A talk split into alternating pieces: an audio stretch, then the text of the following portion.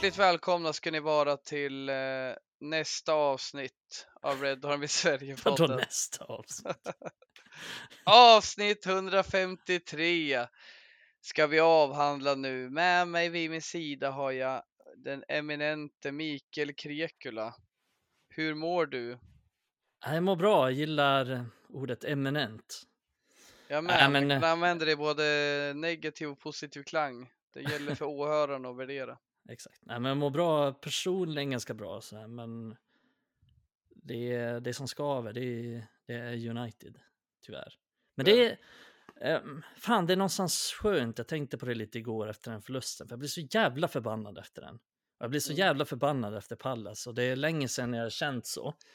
Alltså Mm. det, jag har egentligen inte känt så sen, alltså, några gånger under Oles tid där, men kände det nästan aldrig under van Gaal, nästan aldrig under Mourinho, aldrig egentligen under Moyes. Alltså det är egentligen sen Fergusons tid som jag har känt så, som jag kände, känt nu de här två senaste matcherna. Så det är någonstans dit man vill. Det är som att vi har varit kärlekslöst förhållande, men nu har vi gett oss ut i kärleken igen och vågar bli sårade. Och Mm, nu har vi börjat massera varandra och kramats och pussats och dricka te och tillsammans Ge igen och man börjar liksom leva.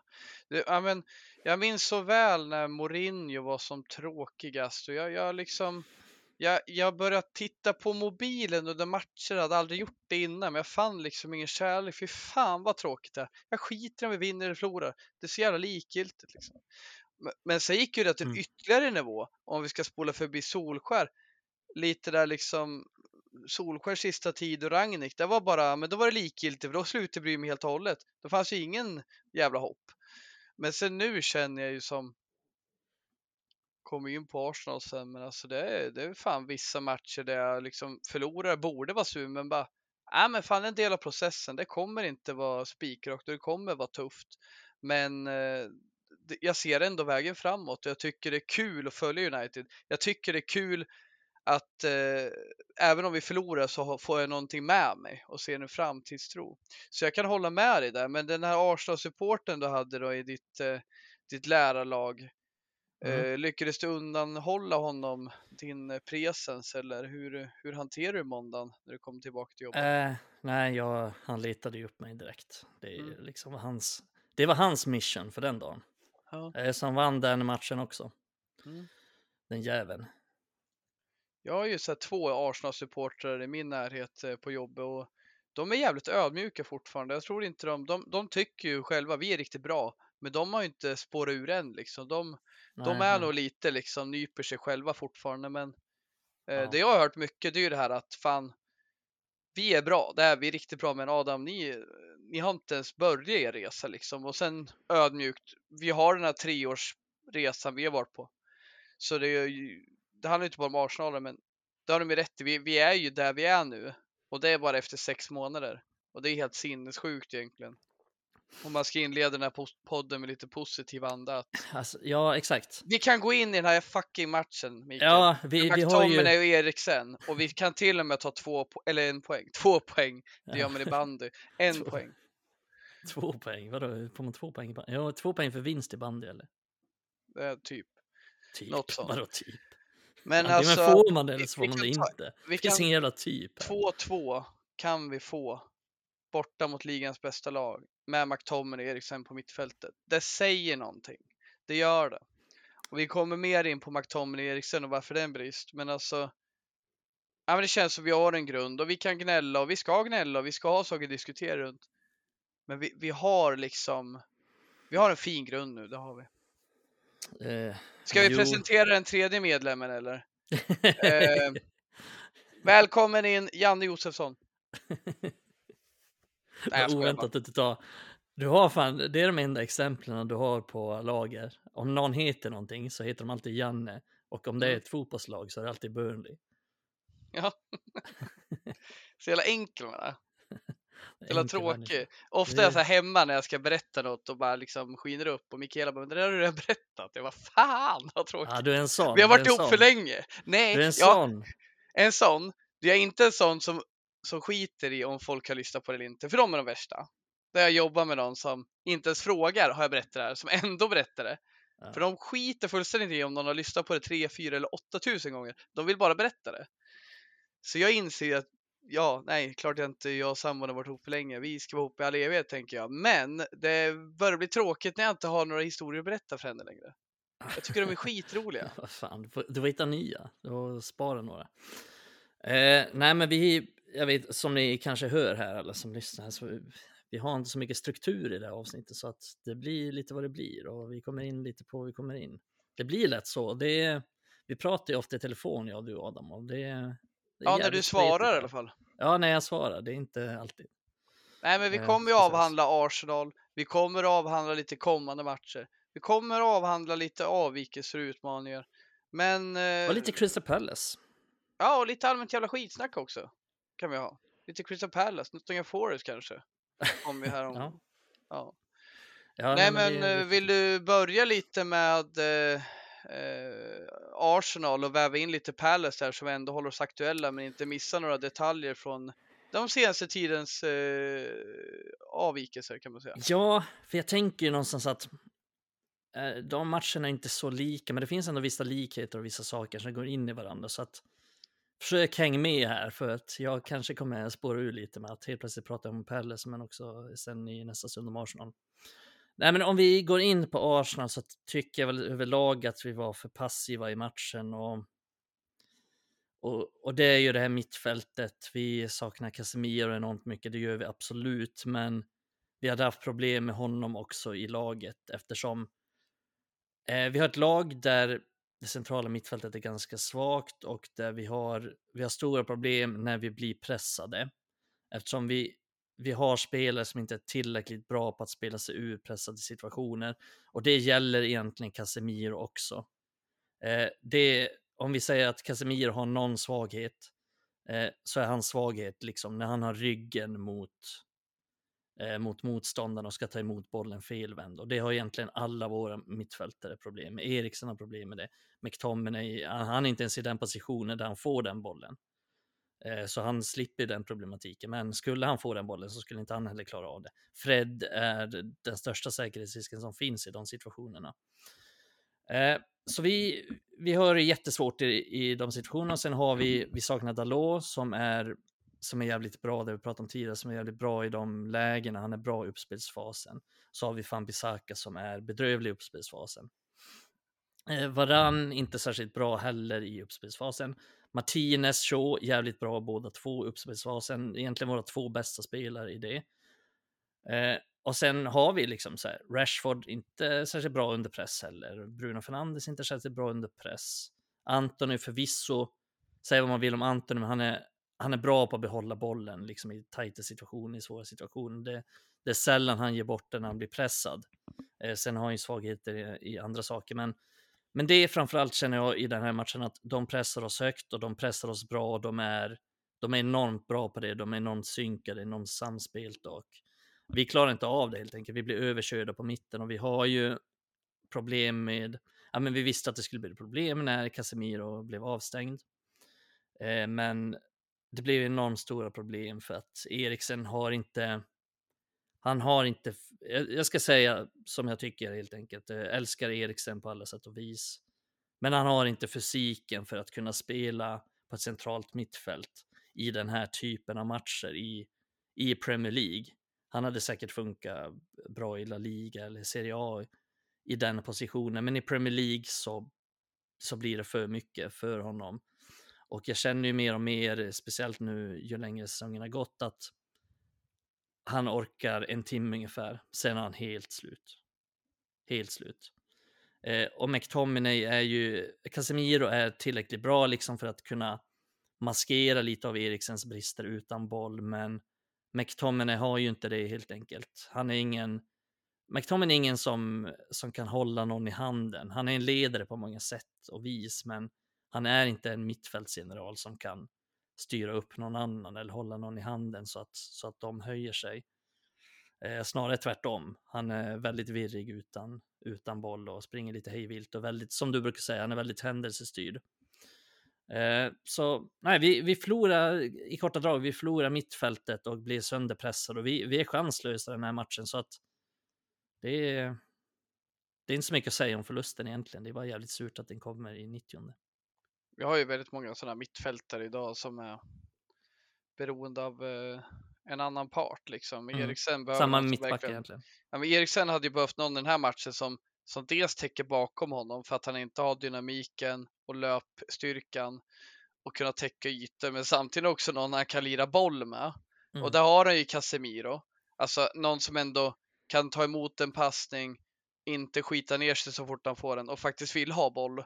Det är McTominays utmaning. Det är inte så att han slår bort bollar hejvilt. Han är ju fan knappt tillgänglig och han, han är Faktiskt inte den som och. kommer kunna hitta bollar. Men han försöker, det syns ju. Man vet ju inte vad han ska göra. Han, liksom, han har ju fått ett verktyg i handen, men han vet ju inte hur han ska använda det.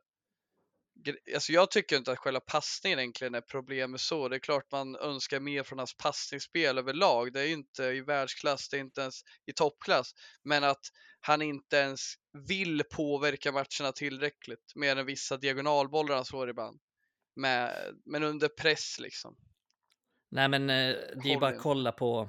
Alltså, det är ett stort problem överlag. Jag tänker så här.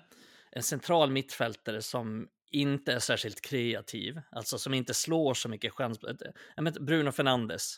Nu är inte han central mittfältare per se, men han är en, en kreativ spelare som tar mycket risker med sitt passningsspel och därför har han ju kring 70-75 procent i passningsprocent varje match. Och det, det är inte så konstigt med tanke på hur mycket risker han tar, men också hur mycket eh, kreativa passningar han slår och kreativ, kreativ passning han får fram. Eh, så det är inget konstigt i sig. Det är ganska normalt, även om jag tycker att han slår bort för mycket fortfarande.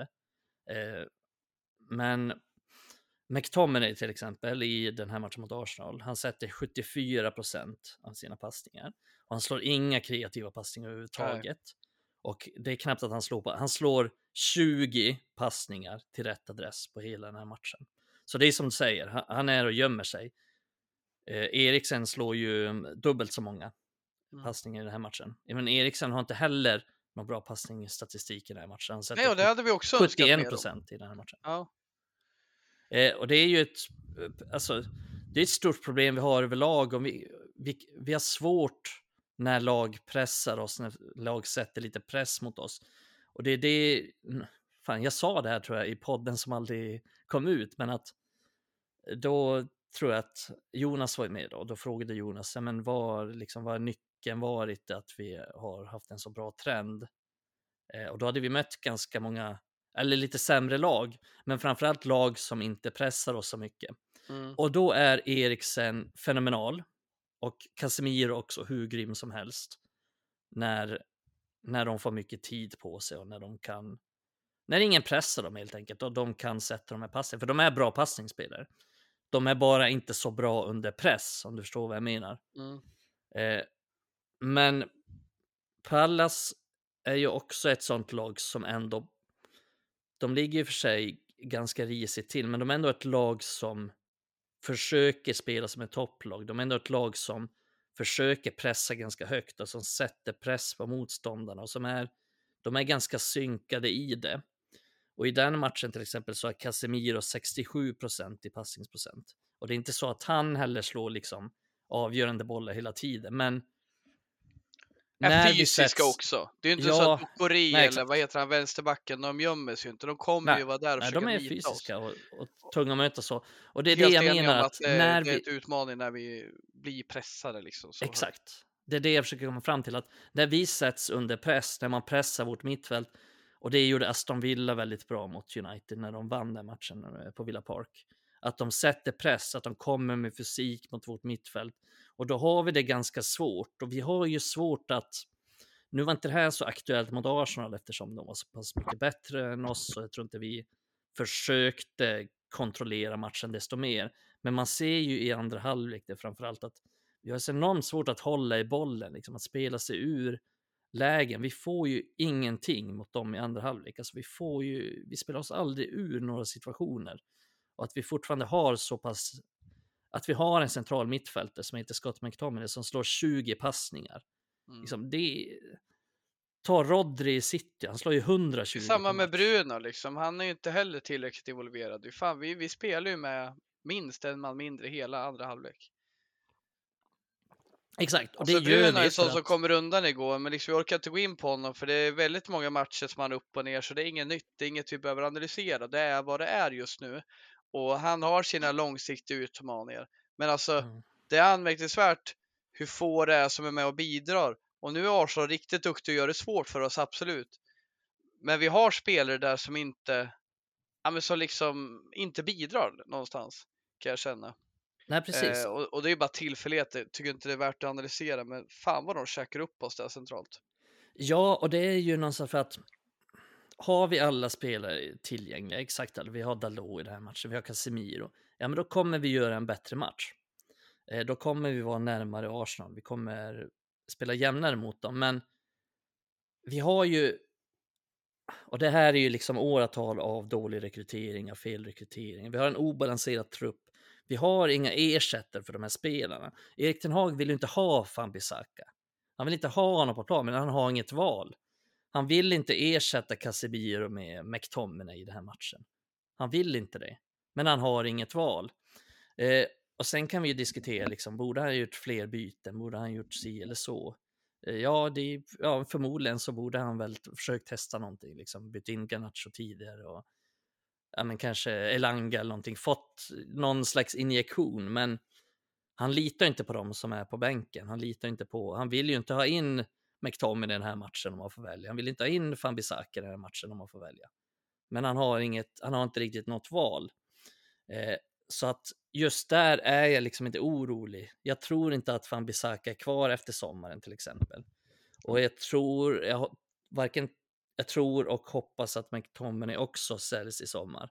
Och det är liksom ingenting emot de spelarna sådär. Jag tror att de kommer göra nytta i andra lag. McTominay till exempel ryktas ju en del till Newcastle. Jag tror att han kommer passa bra in i Newcastle med liksom fysiskt spel och bara kötta och köra liksom. Men jag kan inte se hur han ska ha en framtid i United.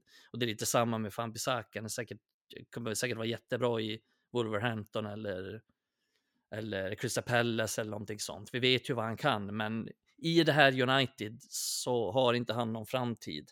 Och han är för så just Fambisaka, alltså det är... Ja, det, är- det är som Ten Hag säger efter matchen, alltså vi gör för många dumma saker, vi gör för många dåliga beslut. Och, och Fambisaka är ju tyvärr en sån. Det hans... Han, det går inte att lita på hans, liksom, hans instinkter är nästan alltid fel. Det är, han tar fel beslut i hur han ska markera, han tar fel beslut i hur han ska göra. Bara den situationen han kommer upp och liksom väntar in bollen där när, när vi haft en hörna tror jag. Och så lägger han upp foten där och bara kör över Saka eller vad fan han gör. Ja, alltså det är bara sådana saker det. Ah! Nej men eh, fan det är precis det här du snackar om nu som jag har noterat också. Det är ju liksom det här, vilket du är inne på. Det är ju vad det är liksom. De här spelarna, de här avvikelserna, vi måste använda dem ibland. För ibland kommer McTominay behöva hoppa in för att ja, vi behöver fysik och vi saknar Casemiro. Eller vi har inget seriöst högerbacksval förutom typ Lindelöf när Dalot är borta. Men Lindelöf är ingen högerback, men AVB. Och det funkar ju fan mot Wolves, det funkar mot Palace. Det Mm. gör det ju. Det funkar vissa matcher, men det kommer ju alltid bli komma tillbaka att vill vi spela bollinnehavsinriktad fotboll och vi kan bli satt under press, då kommer det bli jobbigt. Och då kommer det bli kämpigt när AVB är jävligt seg i vår uppspelsfas och är jävligt ja, trög defensiven med. Vi kan prata hur länge som helst, men det är något som folk ofta glömmer, hur överskattad den är i defensiven. Men det har vi ja. pratat om många gånger i den här podden. Men så också McTominay, så jävla gömmer sig eh, på planen, men samtidigt också båda tillsammans. Lägg in de Gea i den lingon också. Ja, med tanke på hur begränsad han är i spelet och att äga sitt straffområde. Förstå att alla de här går i en kedja från de Gea ut till AVB in till McTominay på mitten. Exakt. Att lägga dem liksom i en uppspelsfas, det är klart som fan det kommer bli utmaningar för oss effektivitetsmässigt i vår uppspelsfas. Men inte minst att våra motståndare känner lukten av rädslan för de här spelarna. Man ser ju att McTominay inte vill vara där, man ser att AVB, som så här, förvisso, det är inte så att han slarvar bort bollen varje gång han får den. Han gör det ganska bra ibland, hur han nu ens får det med sig bollen. Men det är en avvikelse. Nej, nej, lägg inte korten på så. Han har koll på vad han gör med AVB. Han kommer göra bort sig ibland. Och det var ju någon sekvens när de Gea får slänga ut den till AVB och han knappt kan ta emot den. Det är ingen kompispassning, men så funkar det med AVB. Han kommer ha det tufft. Och Ja. han är inte rätt för United, men det, det jag vill komma till. Det är ju vad det är och, och, och jag tycker det är Erik Ten Hag. Ja, men vad fan, alltså han har ju förhållit sig till det här och som det ser ut nu. Vi ska få nya ägare, vilket är superbra, men då kommer vi inte få in några schyssta investeringar i januari. Det får vänta till sommaren. Och det är väl därför jag liksom har svårt att sväva iväg trots att vi är bra, för vi har fortfarande de här avvikelserna i truppen som är enorma fortfarande. Ja, och det, och det hjälper liksom inte. Ta AVBs case, det hjälper ju inte honom. Han behöver ju fler alternativ i uppspelsfasen, inte färre. Men han får ju det med McTominay, då får han ju ännu färre alternativ. Ja, precis. Eh, så att jag tycker ju eh, någonstans synd om honom, för att han har inte de här kvaliteterna. Och när han väl kommer in då i den här matchen mot Arsenal och blir pressad ganska hårt.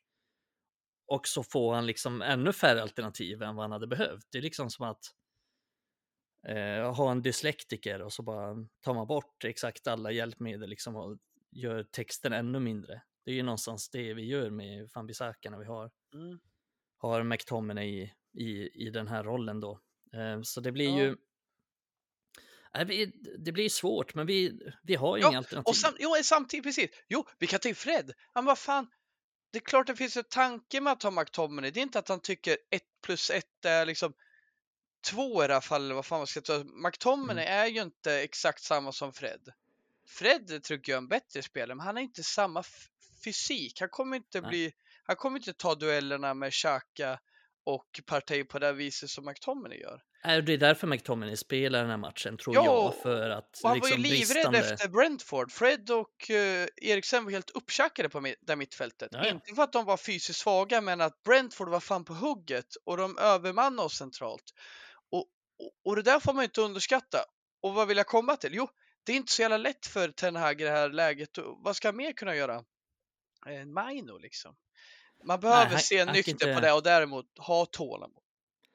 Exakt, han kan inte, han kan inte trolla med det, med det han har. Han har gjort det jävligt bra, bara det faktum liksom att vi var, är, var och är och nosar på liksom andra platsen. Det är, det fanns sensationellt med tanke på att han bara var i jobbet i sex månader och med tanke på hur många brister vi fortfarande har i, ja, men dels i startelvan men framförallt i truppen. Vilket märks när vi har spelare borta, vilket vi har hela tiden egentligen. Ja, Eh, Så ja, han, han har det- gjort det jävligt bra. Bra poängsnitt och liksom stabiliserat upp skeppet. Och jag, är, jag är inte orolig så på lång sikt. Och, och målet måste ju fortfarande vara... Det känns som att vår, de här målstolparna har flyttats lite med tanke på att det har gått så bra nu. Men jag tror att alla innan säsongen är, är nöjda med en topp 4-placering. Jag hade ju... Jag hade ju någon sån jävla mega värdelös, helt poänglös diskussion med massa Ronaldo-supportrar på Twitter i somras tror jag. Där jag sa liksom att, ja men, jag skrev någonting att det bästa som kommer hända United är att Pogba försvinner och förhoppningsvis att Ronaldo försvinner. Och då fick jag ju eh, hela maffian på mig och då skrev några där, vilket liksom är, ja men det är deras ståndpunkt och det får man väl köpa att United kommer inte bli topp 10 utan Ronaldos mål. Liksom. Och det, det låter ju jävligt sjukt nu, men det var nog en väldigt vanlig åsikt i somras. Alltså, det var många som trodde det och tänkte det. Eh, och det säger ju någonting om hur bra Ten Hag har gjort det. Att det var liksom det snacket. United kommer inte bli topp 10 ens. Med tanke på hur det såg ut förra säsongen. Och nu är vi liksom där. Vi har en reell chans. Nu tror jag inte att vi blir det, men vi har en reell chans liksom att bli tvåa i ligan. Mm. Eh, och det, det hade ingen trott inför säsongen. Eh, så det säger ändå någonting om hur bra det har gått. Eh, och hur bra Erik Ten Hag har gjort det. Sen finns det mycket att jobba på och, och det finns mycket saker att förbättra och det se, så har vi inte sett. Ehm, det har vi sett framförallt i de här två matcherna mot Crystal Palace och Arsenal. Att det finns mycket att jobba på. Det kommer att komma men det är ändå, det är ändå bra att liksom stanna upp och reflektera lite om hur, hur bra det ändå har gått generellt överlag för United den säsongen.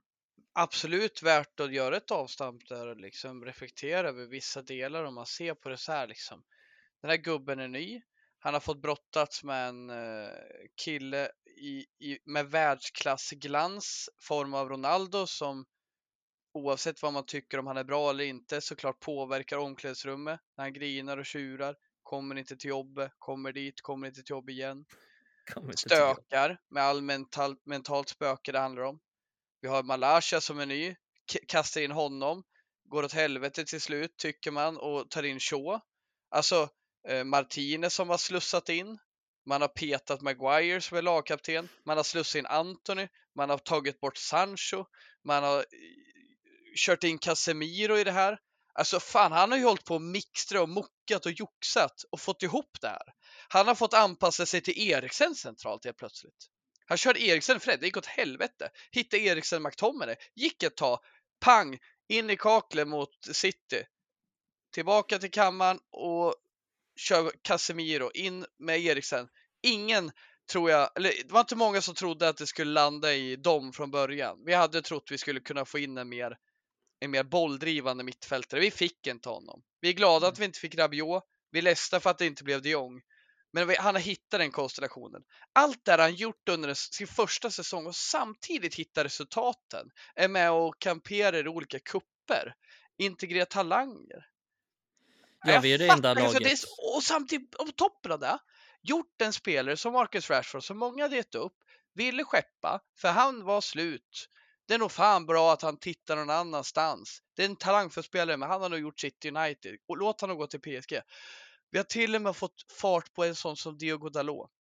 Han har gjort om Luke Shaw till mittback. Han har ta med fan i mig liksom fått Martial att kännas som glans igen. Och sen absolut, vi har haft eh, dippar från Antoni, vi har haft dippar från Malaysia, vi har haft dippar från eh, Eriksen kanske. Nu, nu drar jag bara exempel, men liksom han har ju fan i mig han har gjort allt det här under en utvecklingsfas och samtidigt gjort så bra resultat. Det tycker jag är anmärkningsvärt och det är värt att lägga någon minut på att analysera det. Hur i mm. helvete kan man göra så bra resultat på så kort tid? Jag har sett flera vettiga gubbar analysera det här. Alltså, det är en sak att få kortsiktiga resultat för att man bara vill resultatet. Men den här gubben som vi har i vår ägo, han vill utveckla lag hela tiden och sitt spel. Han åker till Emirates på bortaplan, gör två mål trots att vi är dassiga och han spelar en fotboll han tror på. Och vi håller fan med till och med på att ta poäng. Vi hade kunnat vunnit om vinden hade varit rätt. Det var rättvist ska jag säga att Arsenal vann. Men att få med sig nästan ett sånt resultat mot Arsenal, trots de begränsningar vi har, det är fan bra jobbat alltså. Det är lite så här, du ska inte dra exempel, men det är lite som Eddie Howe tycker jag Newcastle. Han gör jävligt bra resultat med bristfälligt material. Vad kan de då göra när de får det material de faktiskt vill ha över hela truppen? Mm. Ja, det är spännande eh, att följa. Nej, nej, så är det ju verkligen. Och det är, jag var ju inne på det lite tidigare där med att han spelar massa spelare som han egentligen inte vill spela. Eh, och där känner jag också att så är det ju även med, vi har inte pratat om honom så mycket på sistone och vi har inte pratat om honom kring den här matchen heller, men det sker. Jaha, Steve McLaren tror jag skulle säga. David de Gea, ja. Ja, ja ju... alltså. Jag är helt övertygad om att får han liksom. Han vill inte ha kvar honom. Jag är helt övertygad om att han skulle välja flera andra målvakter före honom i, i ligan. Eh, och det är ju också en av orsakerna där till att vi släpper in det här första målet också, där de Gea slår en ja, men inte särskilt smart passning till Fambisaka som direkt hamnar under press och så går den ut i hörna och så är det en mål sen på efterföljande hörna där de slår in den igen. Men just de sakerna där att vi diskuterade lite i interna chatten också, att liksom vad var tanken där och han slår inte så många längre i den här matchen och det är ju, tror jag, liksom för att han har så jävla dåligt tillslag. Han får liksom aldrig upp den ordentligt. Det är ju flera gånger också han slår den och den fastnar liksom på en eh, Arsenal-gubbe i, på mittplan där. Och det känns ju väldigt mycket så här division 3 grejer, liksom att man har en målvakt som inte riktigt får upp bollen så att man får liksom aldrig den över dit man vill att den ska komma. Eh, och det är ändå jävligt märkligt. Men sen också, det största problemet tycker jag att han är han, alltså han är inte så dålig passningsspelare, liksom. han kan ju sätta en passning. Man har så dålig spelförståelse så att han sätter dem alltid i skiten. Han tar alltid liksom fel beslut eller väntar för länge med att slå den eller slår den liksom vid alldeles fel tillfälle. Eh, sen har vi ju de andra sakerna, liksom att han aldrig ger laget lugn och ro och det ser vi under den här sekvensen där vi är så enormt tillbakatryckta, alltså så sinnessjukt tillbakatryckta. Och så kommer bollen rakt upp i luften och istället för att fånga den, han är helt ensam, ingen press på sig, så boxar han den. Och han boxar inte den långt. Han boxar den rakt till en Arsenal-spelare. På typ straffområdeslinjen. Ja, det är så, så. Så egentligen så hade ju han kunnat bara ta ett skott därifrån. Men så kan de bibehålla pressen. Och det är därför jag tror att han är så överskattad. För att han gör de här räddningarna. Han gör en, två svinbra räddningar i den här matchen också. Men jag tror inte folk noterar de här sakerna. Okay, just den situationen tror jag folk noterar, men jag tror inte folk noterar, för jag tänkte säkert fem, sex, sju gånger under den här matchen att kom ut för helvete. Alltså, de står och spelar handboll utanför vårt straffområde och slår liksom inspel. Bollen seglar liksom en halv meter från mållinjen, men han står kvar där. Mm. Eh, och kan han kan aldrig liksom ta bort pressen från försvaret och det måste vara en mardröm att spela framför en sån målvakt. För man vet att han aldrig kommer ut och man vet att man vet att man liksom hela tiden måste kolla bakåt, att man hela tiden måste komma med så här sista sekunden brytning, chansbrytning för att han aldrig kommer ut och avlastar försvaret. Eh, nej, så jag, jag tycker just i den här matchen mot Arsenal så märker man att han är att han är en av de sämre målvakterna i ligan på just det spelet, på att just plocka bollar, på att just spelet med fötterna, slå passningar. Det var någon gång han helt liksom oprovocerat bara slog ut den till inkast också. Eh, och det är jag helt övertygad om, det kommer vi behöva i framtiden. Det är lite det jag vill säga, att vi kommer behöva det i framtiden. Jag såg någon sån här analys av Brightons liksom uppspelsfas. Och då såg jag Sanchez som är spanjor också och målvakt i, i Brighton. Han slog en liksom sensationell jävla passning mellan mellan, eh, jag kommer inte ihåg vilka de mötte, men alltså mellan lagdelarna och bara mm. tog bort en hel lagdel. Det skulle aldrig de Gea lyckas göra. Nej, det eh, skulle vara en felträff. Nej. Så, och jag, liksom, jag berättade tidigare också att Ederson gör det hela tiden och Allison är bra på det och så vidare. Och så vidare. Alla de bästa målvakterna idag är ju bra på det. Alla de alla liksom topplagens målvakter är bra på det och det är det alla topplag söker efter. Och Pep Guardiola skulle aldrig ha en målvakt och det såg vi bevis på med Joe Hart. Det är därför han köpte Ederson. Han skulle aldrig ha en målvakt som inte kan slå de passningarna för att det är så viktig del. Och det är en viktig del i Erik Ten Hags spel också. Jag är helt övertygad om att han söker den typen av målvakt som kan slå de passningarna. Eh, och nu ska jag komma in på min poäng. I just den här matchen mot Arsenal, då har vi så enormt svårt med det. Vi kan inte spela oss ur pressen för att de Gea kan inte slå de passningarna och vi har flera i backlinjen som inte kan slå dem, men vi är ingen på mittfältet som kan slå dem. Så att vi. Det har varit mycket diskussioner så här. Jag menar, är Weghorst bra eller vad är Anton hur bra är han? Han gör ingenting offensivt och nej, de två gör inte så mycket offensivt den här matchen. Men vi har ju så jävla svårt att få upp bollen överhuvudtaget. Vi, har, vi kan aldrig spela oss ur situationen, vi kan aldrig spela oss ur pressen. Vi kan nästan aldrig etablera några anfall så att de överhuvudtaget kan få bollen och chansen att göra något. Så det är jävligt svårt tycker jag att döma ut en anfallare som nästan aldrig får chansen att göra någonting med bollen. Eh, och det är ju vårt största problem i den här matchen och gå in på största problemet mot Pallas så är det ju, ja men vi har ganska mycket boll, men framförallt i första halvlek, men i andra halvlek så kan vi ju inte kontrollera matchen. Vi ger bort initiativet och vi Eriksen tröttnar och vi får inte tag i matchen. Vi får inte tag i bollen och vi ger bort frisparkar och vi ger bort bollar och, och liksom deras mål kommer ju, eller dels kommer ju, nu är jag inne på Palles här, om, så att alla är med.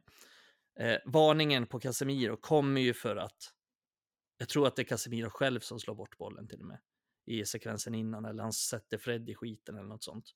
Kommer inte riktigt ihåg. Men han måste ta ett gult kort för att vi ger bort bollen i fel lägen. Eh, och sen kommer ju det här frisparksmålet som Pallas gör också. Att vi ger bort bollen i fel läge, vi får en kontring emot oss egentligen och Shaw måste ta en frispark. Så att hela tiden och alla de här situationerna som kommer är för att vi inte är tillräckligt vårdade med bollen, för att vi inte kan kontrollera spelet. Och det är framförallt på mittfältet vi har problem. Vi har ingen, nästan ingen som kan ta tag i bollen, lugna ner spelet, nu gör vi si eller nu gör vi så. Eh, och sen är det också ett problem att många av våra offensiva spelare, och det är därför jag skyddar Antoni en del, för att han är bra på det här. Han kan hålla i bollen, han är bra på att värdera när han ska gå framåt, när han ska hålla i den, när han ska lugna ner, vad han ska göra. Han, han tappar väldigt sällan bollen, han kan hålla i den. Och jag tror att det är därför han blir utbytt i båda de här matcherna. Och jag tycker vi tappar mycket av vårt spel när han blir utbytt. För att han har de här kvaliteterna, att han kan hålla i bollen, han kan värdera bollen. Eh, han är bra under press när han blir pressad, han kan spela sig ur de situationerna. Men vi har kvar, älskar Rashford såklart, fantastisk form. Men han kan inte värdera när han ska hålla i och när han ska gå framåt. Han går alltid framåt bara. Bruno Fernandes exakt likadan. Kan inte heller värdera. Vilket gör att det blir någon slags raggarfotboll. Vi får aldrig kontroll på matchen, vi får aldrig tag i matchen. Eh, och det är bra ibland. Det har varit bra liksom i Oles kaoslag när vi spelar borta mot City. Ja, men då är de kvaliteterna extremt värdefulla. Men det, det blir jävligt svårt när vi liksom möter Crystal Palace och leder med 1-0 och ska lugna ner saker och få kontroll på matchen när vi hela tiden ger bort bollen. Och det tror jag är Ten Hags största utmaning. Att dels få in spelare som kan spela det spelet, för han vill ju inte det, tror jag. Jag tror han vill att vi ska hålla i bollen bättre, att vi ska vara bättre med bollen, att vi ska vårda den bättre. Men det är svårt att lära en gammal hund sitta. Bruno Fernandes, 28, 29 år snart, eller vad han är. Han kom, det är svårt att lära sig det. Han är den han är. Eh, men det är ju någonstans det han har att jobba med nu. Eh, och det är det som är en stor utmaning och det är en stor utmaning den här säsongen för att vi kommer behöva kontrollera matcher bättre om vi ska se till att vinna dem. Och visst, mot Pallas, vi leder 1-0, eh, ska ha en straff. Men det som Erik Den Haag sa också, ja, vi kanske ska ha straff, men vi kan inte låta den typen av marginaler eh, avgöra vårt öde, liksom, utan vi måste se till att vi avgör matchen, att vi skapar fler chanser. Att vi gör det eller det. Vi kan liksom inte... Att vi, att vi får den frisparken mot oss mot Palace och han sätter den i krysset liksom, som han gör en på hundra. Det är svårt att göra så mycket åt. Det, det är saker som händer. Men bra lag gör, alltså ser till att det inte avgör deras öde om man säger så. Eh, Arsenal kanske redan har 3-0 i den matchen och så gör Olise det målet. Eh, City kanske har mm. 2-0 och så gör Olise det målet. Det ska liksom inte påverka, vi ska avgöra den här matchen tidigare. Eh, och det, det är det som är eh, ett av våra största problem tycker jag. Det är, det är liksom den striden jag har tagit här med, med Casemiro. Jag tycker Casemiro är en fantastisk spelare, fantastisk på det han gör. Men på något sätt så får inte han heller oss att kunna kontrollera de här matcherna riktigt. Och det är därför jag tycker att det är fortfarande det vi saknar mest, att vi saknar en spelare centralt på mittfältet som kan ta tag i bollen, som kan lugna ner, som kan kontrollera tempot, som kan styra matchen. Eh, så det är... Det är ju den Eriksen är just nu, men han är mm. inte tillräckligt bra där. Så Nej, precis. Casemiro ska inte vara den, men han ska ha någon bredvid sig som ja, kan diktera tempot och faktiskt tempoväxla också. Ja, Eriksen men... blir väldigt eh, statisk. Exakt, ta, ta det här Fan, jag snackar så jävla länge nu så du ska få prata snart. Ja, nu får du fan låta mig prata. Jag, vet. prata om Middlesbroughs förlust mot Sunderland men jag ska väl säga det, men jag återkommer ju ofta till Frenkie de Jong. Men alltså det är det perfekta mittfältet, liksom ha Casemiro och Frenkie de Jong.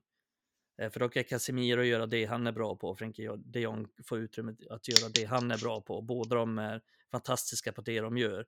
Men det är den spelaren vi saknar, liksom. en spelare som kan gå ner i planen, hämta bollen, vända upp, kanske göra sin gubbe, eh, spela loss, liksom ge de andra utrymme och tid eh, och kunna bibehålla bollen och bibehålla lugnet i laget och det saknar vi. I båda de här matcherna egentligen så är, så är det vårt största problem och det är väl det jag vill knyta ihop säcken med att det är vårt största problem centralt på mittfältet. Vi kan inte kontrollera matcher, vi kan inte hålla i bollen. Eriksen är, det är en bra, ett bra tillskott som ger oss väldigt mycket kreativitet eh, den här säsongen. En bra övergångsperiod för honom. Men nästa säsong, om vi ska ta nästa steg, behöver vi nya resurser. Du har ju nämnt lite interna förmågor som skulle kunna bidra, till exempel Iqbal. Eh, du nämnde även eh, Hannibal igår, just från vad vi kan, vad vi har för förmågor och vad de kan. Men det är ju Mm. liksom mm. kanske inte för att ge oss, ta oss till nästa nivå. Det handlar väl mer om att vi har rollinnehavare som kan bidra i den funktionen. Eller hur tänker du? Om vi ser till nästa säsong.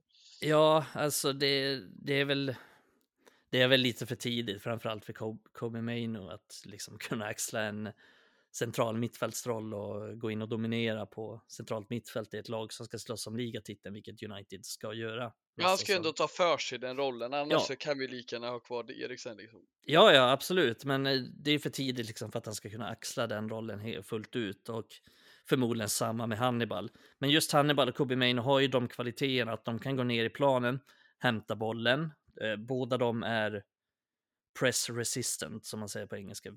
Fan, jag har inget bra ord på svenska, men liksom, de kan klara av att spela sig ur pressen. Det kan både Main och Hannibal göra. Liksom. De kan hämta boll felvänd, men kan också göra bort sin gubbe och spela sig ur de situationerna och ta sig ur de situationerna. Och det upplever jag inte att någon annan mittfältare i United kan idag. Eh, åtminstone inte på ett särskilt bra sätt. Eh, så på det sättet skulle de vara extremt nyttiga. Men både Main och Hannibal är också spelare som kan kontrollera matcher. Vet när de ska lugna ner spelet, vet när de ska sätta fart på spelet. Eh, och det är en eh, ovärderlig egenskap för en central mittfältare. Och det kan ju Eriksen också såklart. Han är ju bra på det. Han är bra när han väl har bollen och när han får mycket tid med bollen och så. Eh, men Casemiro är inte riktigt den spelaren. Eh, han är han är väldigt mycket rock'n'roll han också. Liksom, han vill ju att det ska gå snabbt och han vill gå in i dueller. Han vill spela fram bollen snabbt och sådär. Eh, så det, det handlar mest om vi behöver andra spelartyper till det. Eh, och det är väl där jag ser att skulle vi få in ja, men Frenkie de Jong, eller den typen i alla fall, så kan vi ha kanske Hannibal och Maino som reserver för att de är den typen av spelare och de kan säkert komma in i en hemmamatch mot Burnley och avlasta Frenkie i, i den rollen och, och göra det bra. Eh, så på så sätt tror jag och hoppas att vi behöver köpa den typen av mittfältare, men sen kan vi liksom sälja McTominay för att vi kan ha kanske Hannibal och Kobe Maino i den rollen som reserver istället, kanske till och med Zidane Iqbal också. Eh, så kan vi liksom göra lite bättre affärer, få in lite pengar för McTominay kanske och sen satsa på egna förmågor. För det har ju varit en del av problematiken här. Vi, om vi tar van dagar, då gav man ju många han ville ha så att, ja, men han vill ha kanske 13, 14, 15 spelare som är A-lagsspelare och inköpta stjärnor. Sen vill han fylla på med resten av truppen med egna talanger, med egna förmågor. Och han försökte göra det, men problemet var ju att den generationen inte var tillräckligt bra. Liksom så här, Tyler Blackett, Paddy McNair. Kolla vad de är nu. Alla de är ju i The Championship, League One, USA, den typen av. Det är ingen av dem egentligen som spelar i Premier League. Eh, eller i någon särskilt bra liga. Så att, MK Dons generationen. Ja, men det är mycket Dons, exakt, det är mycket Dons generationer. Det, det är Nick Powell och de här grabbarna. De, de är inte, de är Championship-spelare. Eh, och det må vara hänt, men det är inte tillräckligt bra för United. Och det var det som var problemet där och då, att vi har under ganska många år inte satsat så mycket på akademin och vi har inte fått fram särskilt bra spelare. Vi har alltid fått fram en spelare här och där, men vi har inte fått fram liksom fem stycken som kan komma in och göra jobbet eller tre stycken som kan komma in och göra jobbet. Eh, men sen tog ju eh, Glazer satsade en hel del på, på akademin och John Murtog fick egentligen ganska fria tyglar att kunna göra som han ville med akademin, kunna värva in eh, nya spelare, kunde satsa mer på, på nya tränare, kunde satsa mer på köpa in nya spelare helt enkelt. Och de spelarna som kommer fram nu är extremt mycket bättre. Eh, och det kan vi ju se bara, så här, folk brukar alltid säga till mig bara, ni bara överskattar akademin, men vi kan ändå se det ganska tydligt att Hannibal är en nyckelspelare i Birmingham i The Championship, liksom som, ja, han har fyllt 20 nu, men egentligen som 19-åring. Eh, Ahmad, eh, lätt en av The Championships bästa spelare, liksom redan nu, också bara 20 år. Och Alvaro Fernandes var det bra i Preston. Eh, Ethan Laird definitivt en av The Championships bästa högerbackar. Eh, så att de här spelarna är ganska mycket bättre än vad eh, än vad eh, liksom de här Paddy McNair-generationen var. Så att vi kommer kunna fylla på med de här spelarna. Och då har jag inte ens nämnt Kobe Maino som ändå är 17 år och Erik Den Haag bevisligen tror väldigt mycket på. Han är ju hela tiden med på bänken i de här matcherna också. Han Har fått sin debut redan eh, som 17-åring från start som central mittfältare, vilket inte många har fått. Det är ju typ, om vi bara kollar mittfältet som är debuterande och var i den åldern så är det ju typ David Beckham, Duncan Edwards, liksom den typen av, av spelare. Så att vi har ju en generation nu, ja men Garnacho har jag inte ens nämnt, alltså ganska tydligt ändå, som är väldigt mycket bättre än vad eh, som vi har fått fram tidigare, som vi har fått fram på länge. Så det här, den generationen vi får fram nu är ju egentligen den bästa på liksom så här 20 år, 25 år. Eh, så att det, oavsett om de eh, liksom kommer sätta stort avtryck i United eller inte så är de här bättre spelare. De, det här är spelare som kommer sätta avtryck i fotbollen. Det här är spelare som kommer spela i de högsta ligorna. Jag är helt övertygad om att Hannibal, Alvaro Fernandes, Garnacho och så vidare, och så vidare. De kommer spela på toppnivå. De kommer spela i Premier League eller La Liga eller vad det nu blir. De är så pass bra är de. Eh, så att det är definitivt spelare vi kommer ha nytta av och det är det jag menar när vi väl bygger om truppen så kommer vi kanske ha Fimpa McTominay, då kanske vi har Maino som reserv och vi kanske har Hannibal som reserv och det kommer vara bra reserver och det kommer vara spelare som är välskolade och väl, välskolade i Erik Ten Hags system. Och det kan vi ju se liksom så här. City har plockat in Rickard Lewis nu, eh, ytterback, liksom, som kan systemet utan och innan till som är välskolad och som Pep får mycket nytta av. Eh, och det är så det är med välskolade lag och väldrillade lag. Jag kommer ihåg Liverpools storhetstid när de storhetstid, men vann, vann, inte så mycket och det var typ två år sedan också, men att de kunde slänga ut en typ ungdomselva i en ligacupmatch och vinna mot Arsenal, trots att det liksom är halvmediokra spelare. Men bara för att han inger dem så mycket mod, för att de kan systemet så tydligt, för att de kan sina roller så tydligt. Eh, så att får vi, får vi, kan vi liksom spetsa till truppen så kan vi fylla på vi behöver inte slösa så mycket pengar. Vi kan fylla på med flera av de här ungdomarna för att de är tillräckligt bra för att ha ganska stora roller i, i det här United. Det är ändå, det är ändå ganska liksom, självsäker kring att så är fallet. Så mm, det ska bli väldigt spännande att se till, till nästa säsong kring just det.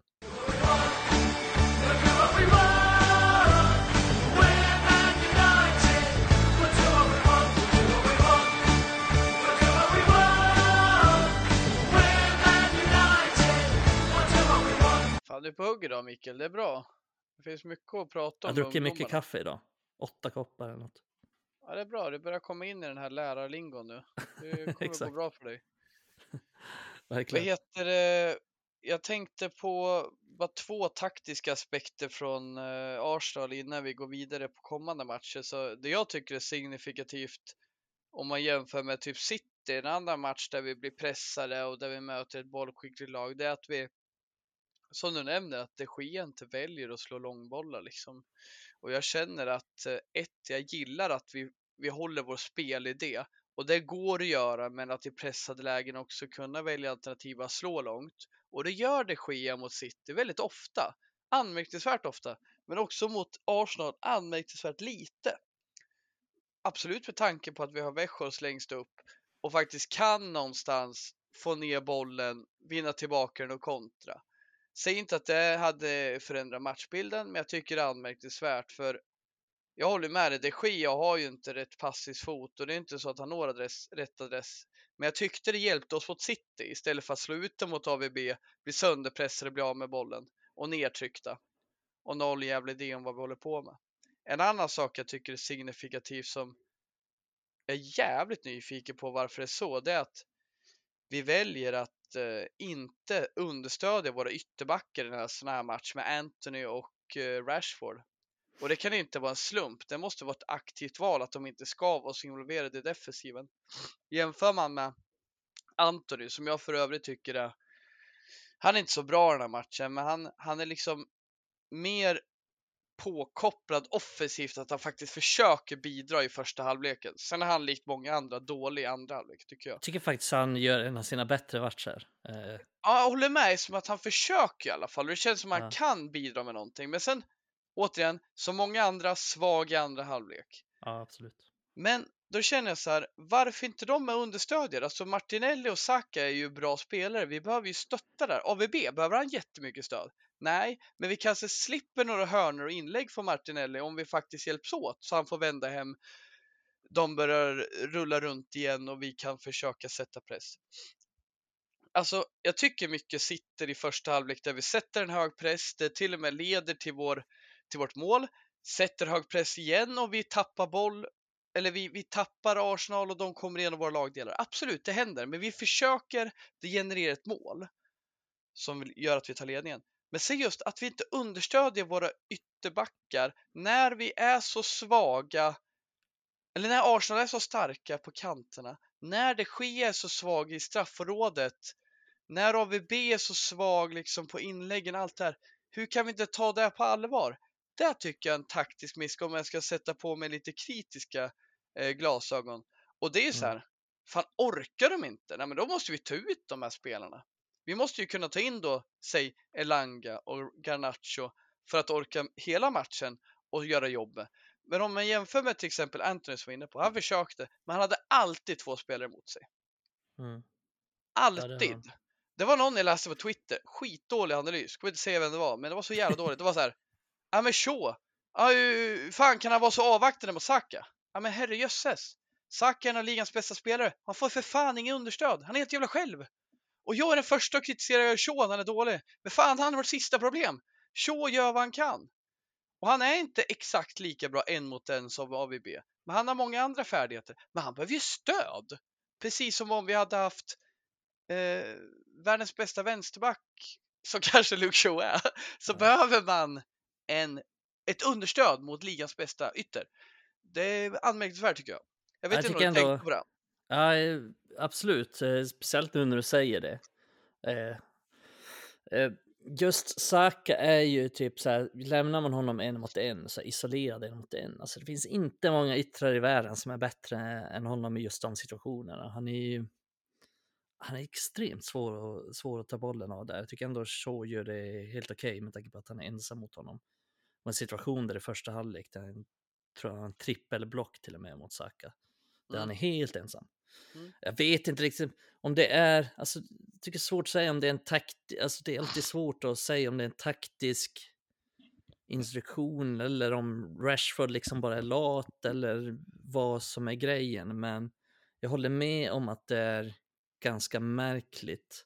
Jag undrar också om det är någon slags så här att vi vill liksom ha kvar Rashford där. Ja, men såklart för att hela tiden ha honom i de här omställningssituationerna. Så det kan ju mycket väl vara en, en taktik. Men jag håller ändå med om att Anthony jobbar mindre defensivt än han brukar göra. Så att Mm. det kanske var någon slags så här taktisk disposition av att liksom trycka upp dem för att ha... För jag tycker att när väl Anthony byts ut så kommer Sinchenko fram mycket mer. Eh, och det eh, har ju att göra med att vi liksom inte... Jag tror att Anthony på något sätt tryckte ner honom mycket mer i banan. Han var tvungen att stanna eftersom Anthony hela tiden var där på språng. Eh, och när väl Anthony byttes ut så fick Sinchenko mycket mer utrymme att gå framåt. Och ja, det var ju egentligen en av anledningarna till att Arsenal kanske vann matchen också, sjukt nog. Mm. Eh, nej, men jag håller med. Vi var väldigt passiva matchen igenom och jag kollade lite statistik där och eh, Arsenal hade 63 bolltoucher i vårt straffområde.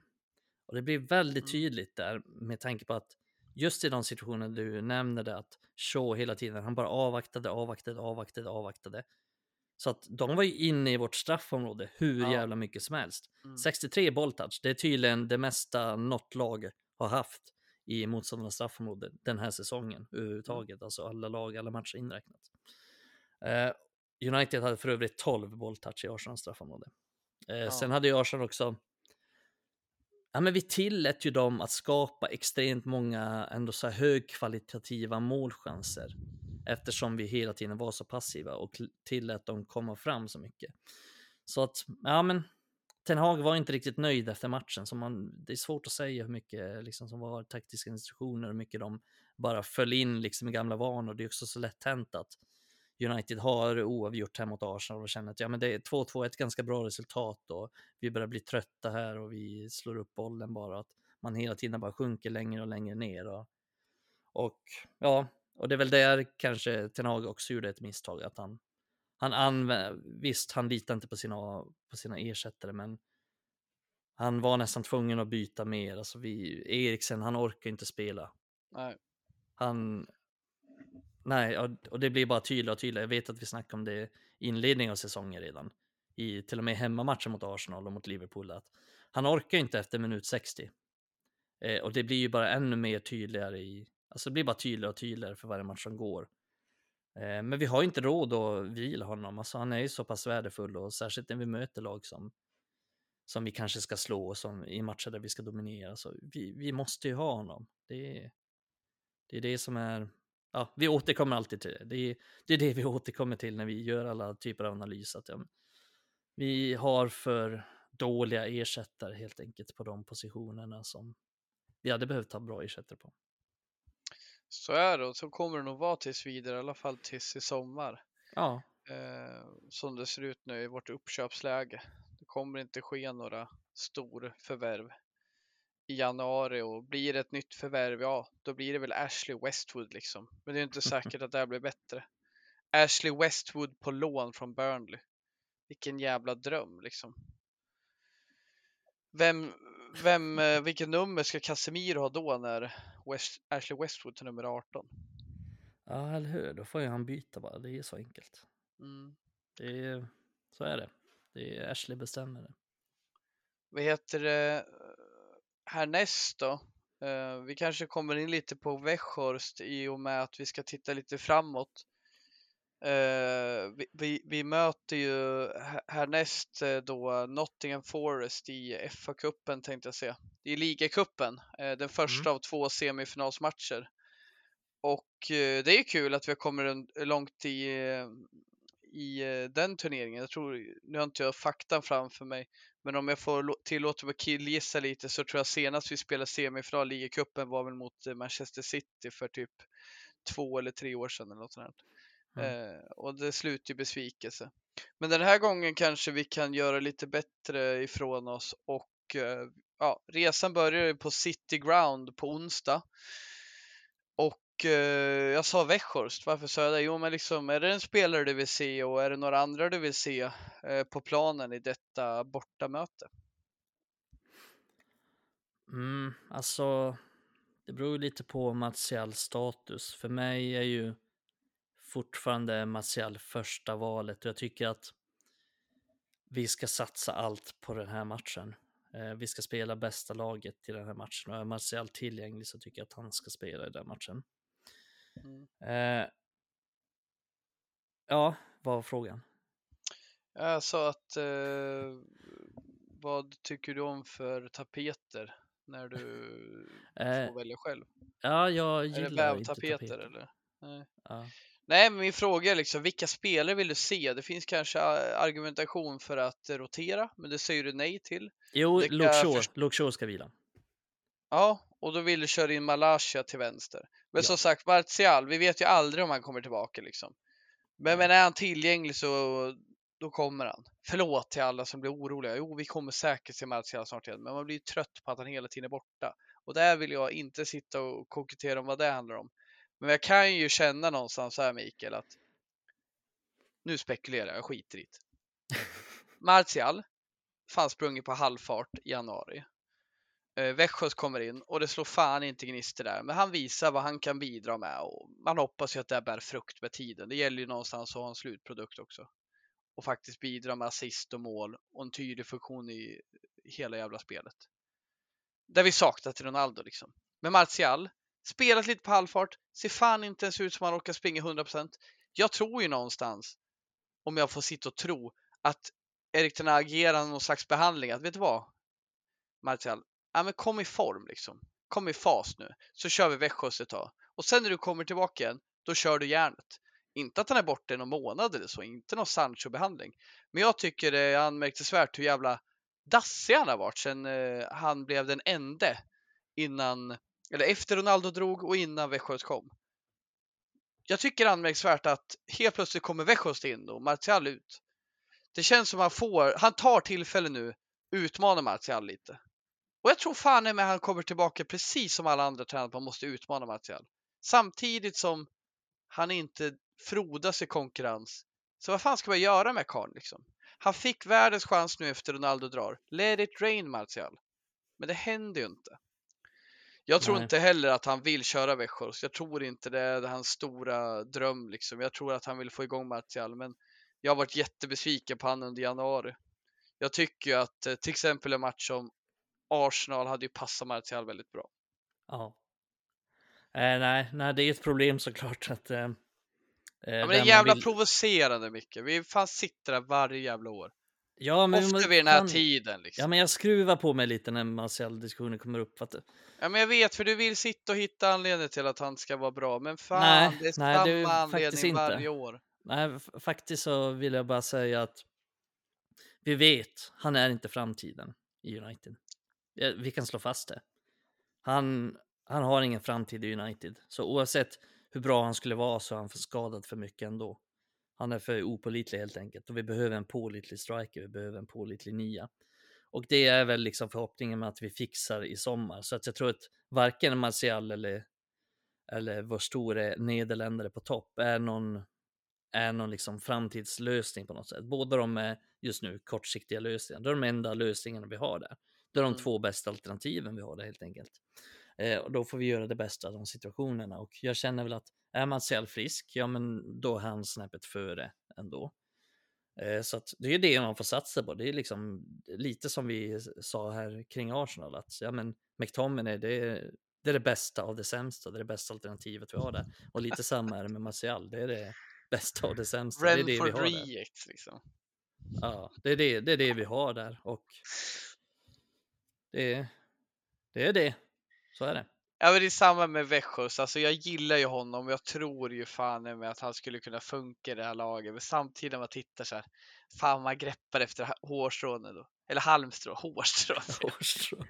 Greppa efter hår. greppar efter Med din jävla, på din jävla skalle då greppar man efter hårstrån. Ja, och mitt skägg. Där, men i hu- huvudet finns det inte mycket hårstrån längre. All, du har fått allt ditt hår i... Nej, men om jag ska greppa efter lite hårstrån så är det liksom att ja, men fan Växjö skulle kunna funka och det är klart han skulle det, men det ser ju fan inte så jävla lovande ut liksom. Jag Nej. tror det kommer kunna funka under våren om, han, om allt klaffar med många andra spelare. Han behöver ju få Antoni att funka. Mm. Han behöver ju ha liksom en Bruno som levererar bollar, som slår lika mycket inlägg som man faktiskt kan slå. Alltså att vi kan nyttja honom i straffområdet, men så här. Ja, vi, vi får se vad det är. Det är med, Ja, och vi får ju någonstans... där liksom. Exakt, och vi tror ändå att vi kommer få se det mot Nottingham då om han spelar eftersom det är en match tror jag som vi kommer ha jävligt mycket boll i, både hemma Ja, och vi borta. kommer trycka ner deras Ja, backlinje. liksom. definitivt. Och de vill ju inte ens ha boll. De vill ju... Det gjorde de ju även i The Championship. Liksom. De tog ju Mm. sig till Premier League på att spela på kontring i princip. Mm. Hela säsongen. Eh, oavsett vilka de mötte. Det var ju väldigt sällan de styrde matcher. Eh, och det gör de ju inte nu heller såklart. Eh, utan de Nej. spelar ju mest på, på, omställ- på sina snabba forwards som är omställningsspelare. Så att, och lite fasta situationer och så. Så att det blir, det blir ändå intressant om han spelar med tanke på att vi kommer ha så pass mycket boll och de kommer backa hem mycket. Och se, för det tycker jag inte vi har fått se ännu. Alltså vi har fått se mycket hans spel med boll där han agerar target och där han kan ändå länka ganska bra tycker jag. Han Mm. har några bra toucher liksom i uppspelsfasen där han kan involvera andra i spel. Men vi har inte sett någonting av hans spel inne i straffområdet. Och Exakt. det är ju lite Längdspel har ju faktiskt varit riktigt bra tycker jag. Jag tycker Ja. han gör vissa grejer som Ja, det gör han och till och med bättre än Martial. Men sen finns det Ja. andra grejer i spelet som vi inte har sett än. och Han är långsam som får. det jag inte tror han kommer göra bättre Martial, precis. Och, och det hämmar ju honom på sätt och vis. Men samtidigt så sparar han sig mycket tid, vilket han behöver göra när han inte kan ligga i femmans växel. med sitt smarta länkspel där han liksom, ja, man tar inte 4-5 touch liksom. Det kunde man göra på Peter Crouch tid. Man kunde ta emot en 1, 2, 3. Men nu liksom kräver det lite, är man sölig måste man vara ännu smartare. Typ som Giro. Han är jävligt smart. Och, och det, det jag kan känna utvecklingsmässigt med Växjös det är att jag trodde han skulle kunna suga in bollen mer förvisso för att skapa sig mer tid. Men han är jävligt tissig där liksom. Släpper den hela tiden på ett. Men Mm. det, det bör inte vara en nackdel liksom. Det tyder ju på att vi, vi bör inte vara rädda på att han inte har spelförståelse liksom. Det, det, det anmärkte jag faktiskt på första matchen vi mötte med Burnley förra säsongen, hur jävla tufft han hade med tempot i början. Men det förstår ju om man har spelat i Tyskland. Han är inte det första och sista som kommer att ha problem med tempot liksom. Nej. Tysk fotboll i all ära liksom. Men de har fan inte försvarare som eh, slutar jobba vid 60 minuter liksom. Tvärtom. Här har vi liksom James Tarkovsky som oavsett hur chipsig han må, må- må vara så liksom är han aktuell för eh, engelska landslaget. Det, det finns en del tuffa försvarare. Och, och där tror jag liksom att Växjös, han gjorde sin lära förra säsongen. Vi får se vad det blir nu. Men som sagt, man, man greppar lite efter halmstrån om jag ska uttrycka det rätt. När man säger att det här kommer bli riktigt bra. Det är ju vad det är liksom. Vi får hoppas att det känns rätt och det känns som Erik Tenaga har tänkt till. Det är ingen Igalo-värvning som är någonstans vad som helst kan det bli. Ah, han var tillgänglig och han eh, hade en agent som nosade till sig pengar här. Ja, nej, men precis. Jag har ju sett att många har dömt ut honom redan i, nu, liksom efter två Ja, men det är ju fan, folk dömer ut Anthony, folk dömer Ja, ja, ut absolut. eh, alla Folk är liksom. väldigt snabba på, på att göra det, men eh, jag tror ju fortfarande att han kommer vara nyttig. Det är inte så att jag tror att han kommer bara smälla in 20 bollar, men jag tror att han kommer vara nyttig för United under den andra halvan av säsongen och jag, är- med tanke, jag sa det då också, men med tanke på vad vi kunde få liksom, så, så är det bland det bästa vi, vi kunde göra. Vi har inga pengar för att värva så att Nej. det, det är vad det är och det, är- ser man är det, så det är för uh, nyktert? Alltså Ja. vi, vi har två alternativ nu. Vi har en anfallare Martial som har sina förtjänster och vi har en anfallare som Weghorst. Kan vi bara låta det ta några matcher där båda är tillgängliga och då värdera? Alltså, om Ten Hag nu aktivt väljer att dissa Martial för Weghorst och sätta Martial på bänken mot Arsenal. Det är ju öppen för diskussion. Men nu om han är dålig eller inte. Vi har inte ens sett honom i boxen. Vi har inte ens kommit dit. Vi kommer Nej. mot Nottingham. Så det är där jag skulle vilja ha lite mer tålamod. Precis som jag önskar att även om jag förstår kritiken mot Anthony, men liksom fan låt han komma in i ett lag som är riktigt, välsmort. Som faktiskt har samma elva i många matcher och som ja men där han liksom får, eh, ja men bara så här saker att han kanske aldrig kommer bli en kontringsoffensiv eh, spelare. Det är där det jag känner är hans eh, liksom begränsning. Men att ge han en full säsong och kanske säsong till innan man dömer ut han. Så liksom, jag förstår att man är kritisk och kallar det floppvärmning. Det blir lite fående, precis som jag tycker att säga att eh, Sancho är en flopp. Eh, vi måste ju se vad han, eh, vad han går för över tid med. Nu har det ju inte sett lovande ut för Sancho, men alla förstår ju att det är en talangfull spelare. Ja, nej, men absolut. Ehm, Det saknas väl lite tålamod och, och sen speciellt i... Vi har ett nytt spelsystem, ny tränare, många nya saker och det är många, många av de här spelarna också som kommer till nya ligor, bland annat Antoni då som är fortfarande bara 22 år och kommer till en ny liga så det är klart att saker och ting kan ta tid och även om Sancho är engelsman så är han också ganska ny i ligan så att Mm. Nej men det är, jag tror också att när, och det har vi sett på vissa av de här spelarna också att när de väl får lite förtroende, när de väl kommer in i det så presterar de väldigt mycket bättre än de har gjort tidigare och United-fans om några borde känna till det eftersom alla var så pass jävla pissdåliga förra säsongen och nästan alla är, är väldigt bra den här säsongen. Eh, så vi, vi om några borde definitivt ha lite tålamod med det och det är samma sak där som jag kan känna med typ så här Elanga som får jävligt mycket skit. Alltså det är klart, han hoppar in i 79 minuten och, och har inte det självförtroendet liksom och gör några, tappar några bollar här och där och så blir det bara mer och mer liksom skit han får på sig. Eh, och det är ju, det, det är svåra situationer men det är också att man ska ju också spela på det sätt som passar de spelarna. Och om vi tar Elangas fall till exempel så kanske han hoppar in, eh, de senaste matcherna han hoppar in som striker och han har inte spelat många matcher som striker, framförallt inte på A-lagsnivå. Nästan, det är ju de enda matcherna som någonsin spelat som striker och han har gjort det några gånger liksom i Uniteds U21-lag och U18-lag, men absolut inte många gånger. Så att komma in på A-lagsnivå och förvänta sig att han ska göra det hur bra som helst i den rollen, det är också lite väl mycket. Och, och samma när han spelar på högerkanten, liksom. han har ju alltid spelat på vänsterkanten och det är också hans bästa position. Så det, det känns som att man är lite reaktiv mot just spelare som kanske kommer in på lite fel positioner och kanske inte får ut sina absoluta styrkor i, i de situationer där de slängs in, vilket gör det, vilket gör det svårt. Och det är, eh, sen tycker jag ju såklart att om vi tar just Elanga, att ja, men det är klart, han borde bli utlånad för att få lite mer speltid eftersom han har många bakom sig på, på, på många positionerna. Men det är ändå, liksom, jag tror att det är så jävla vanligt att man bara säger att någon är skit och sen och sen helt plötsligt när de får rätt förutsättningar, när de, blir använd, när de används på rätt sätt och så vidare och så vidare så är de helt plötsligt bra. Och det är inte för att eh, spela, det är inte så att, att eh, en spelare helt plötsligt är skit och sen bara nästa säsong så är han hur bra som helst, bara som att man knäpper med fingrarna. Utan det handlar ju mycket om att hur man används eh, mm. och så. Och det är ju väldigt tydligt med United förra säsongen, United den här säsongen. Med Dalot, Rashford, Luke Shaw och så vidare och så vidare som främsta exempel kanske. Ja, men det där, alltså, jag är ju liksom tvärtom med, eh, med det där med tålamod med spelare. Liksom, många nya spelare, de vill ju verkligen ge tid och har de ändå grundförutsättningarna och tycks passa in i modellen och har rätt mindset, så där, då vill jag ge dem tid. Liksom. Eh, jag tyckte Ahmad var så här, man dömde ut jävligt tid. Det är för fan ah, knappt hunnit växt till sig. Liksom. Jag fick ju panik på det. Men så jävla bisarr diskussion. Men sen tycker jag vissa, de, de kan fan de kan liksom i evigheters evigheter bara försvara spelare som, ja men typ som De Gia eller Martial eller till och med Luxor som varit mediokra över tid.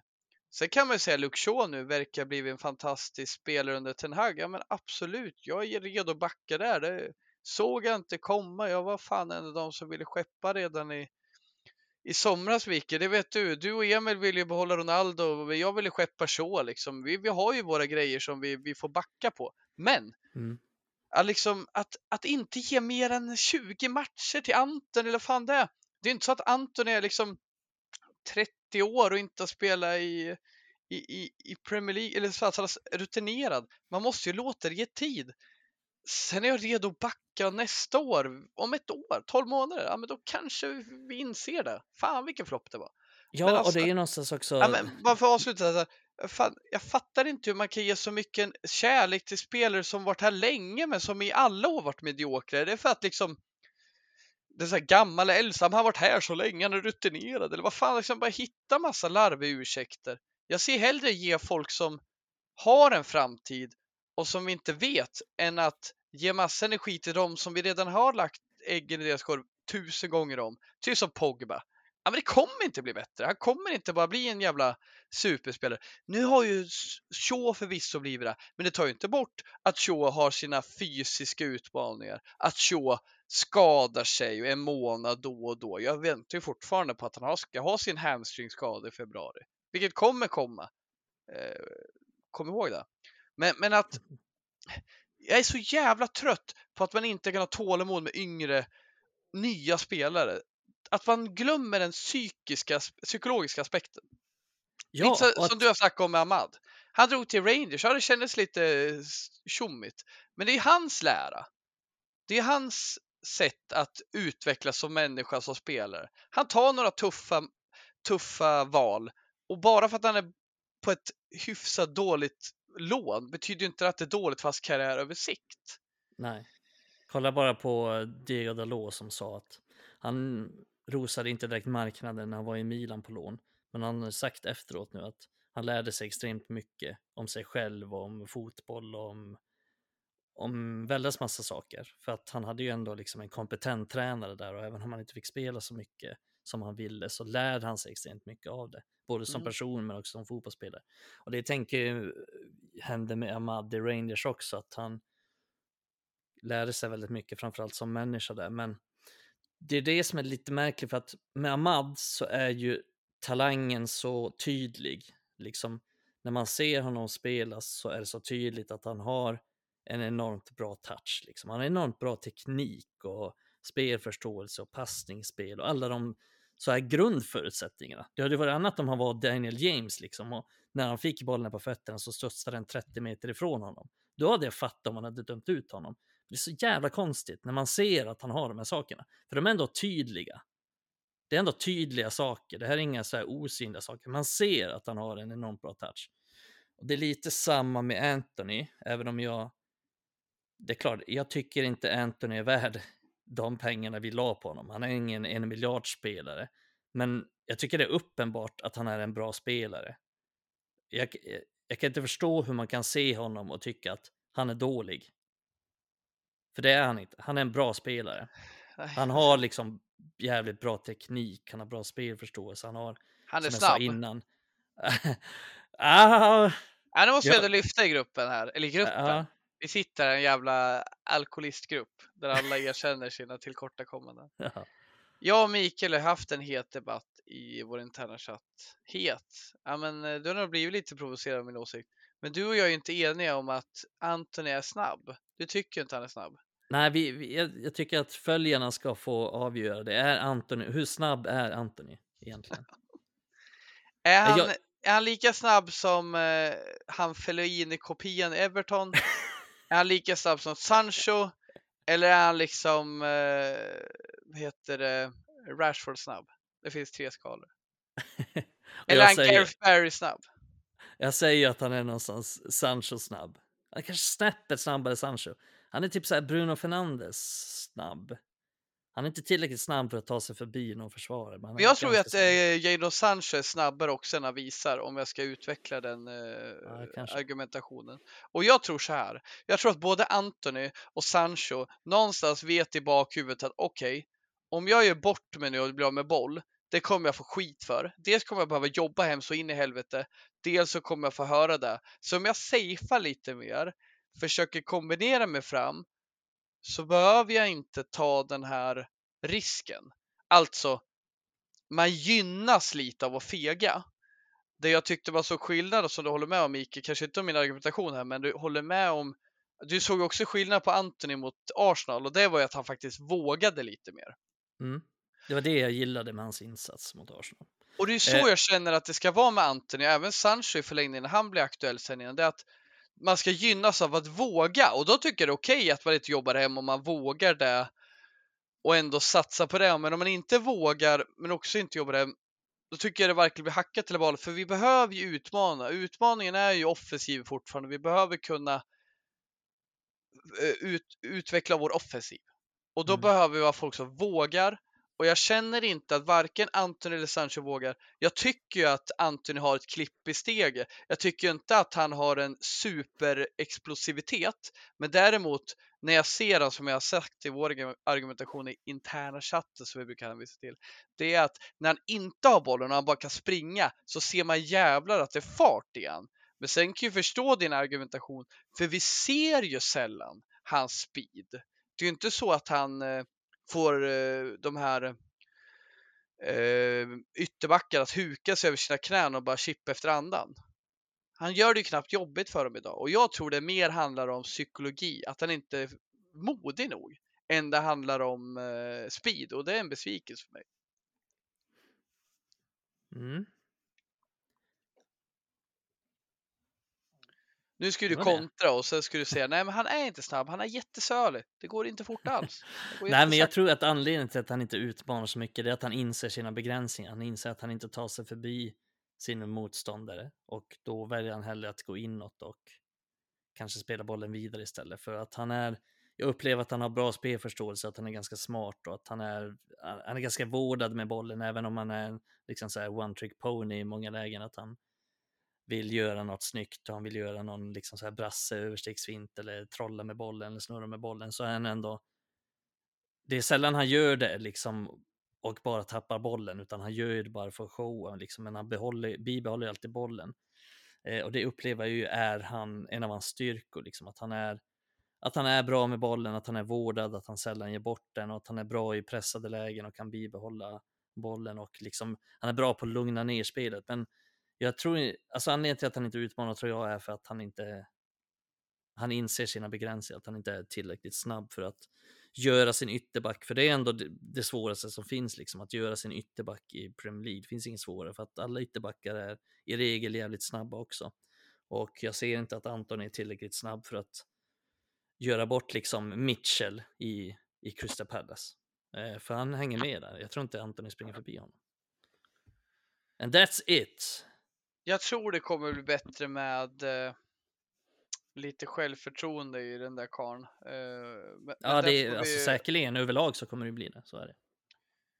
Vi tror olika där, men den, eh, det får, vi, får tiden utvisa. Jag hoppas av hela mitt hjärta att jag har fel för att jag gillar Anthony och ja, det är fan en förutsättning om man ska lyckas som en ytter, att han faktiskt uh. Ja, men visar lite med speed och lite mer förmåga att ta sig förbi sin spelare. Han gillar ju onekligen att dribbla, men det spelar fan ingen roll om man inte kan ta sig förbi. Jag tänker vi ska. Vi kanske aldrig får veta, Mikael, om han Nej. är snabb. Men det vi kommer få veta och alltid får veta det är att vi får möta Reading i FA-cupen, för så har det varit i alla år. På lördag kommer ju Paulins Reading till Old Trafford på besök i FA-cupens fjärde runda. Och det är faktiskt tredje gången vi möter Reading i FA-cupen eh, sedan 2017 nu då. Eh, och ska man följa tendensen från tidigare möten som slutade 4-0 och 2-0 då kan ju du som kan matte Mikael, vad blir resultatet nu då? Om det var 4-0, 2-0, det blir 1-0 nu. Och ska vi också följa vilka som får spela så är det Ashley Young kommer starta som vänsterback. För det gjorde han 2017 och 2019.